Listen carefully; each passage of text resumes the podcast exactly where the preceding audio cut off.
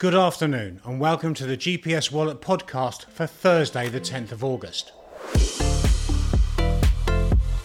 There was an eerie calm this morning as markets and investors waited for the release of the US July inflation report. At 1:30 p.m. BST, we saw the traders here glued to their screens for that report, call list prepared, ready to pounce on the phones to deliver the news to our client base and act on the orders received. The number has just been published. The key figure that we saw was the annualized rate of inflation.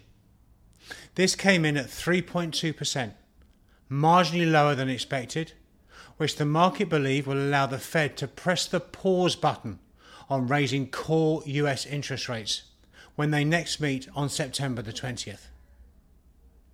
As a result of the announcement, the yield on the 10 year Treasury bond briefly dipped below 4%, almost down 5 basis points on the day and sterling dollar rallied almost 50 pips to 128.20.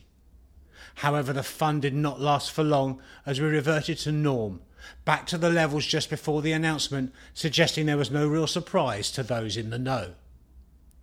Going forward, markets believe the headline inflation will remain in a tight range, with the core rate falling in the coming months. The question remains will today's report be enough for the Fed to signal a pause at the September policy meeting. If the Fed pause, will the Bank of England follow suit when they meet a day later on September the 21st?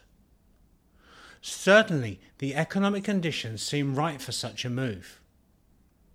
The decision will be facilitated by the data.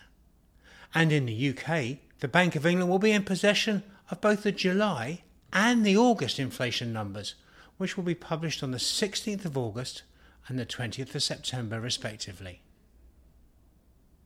GPS Capital Markets have a wide range of tools available to assist Treasury professionals like you.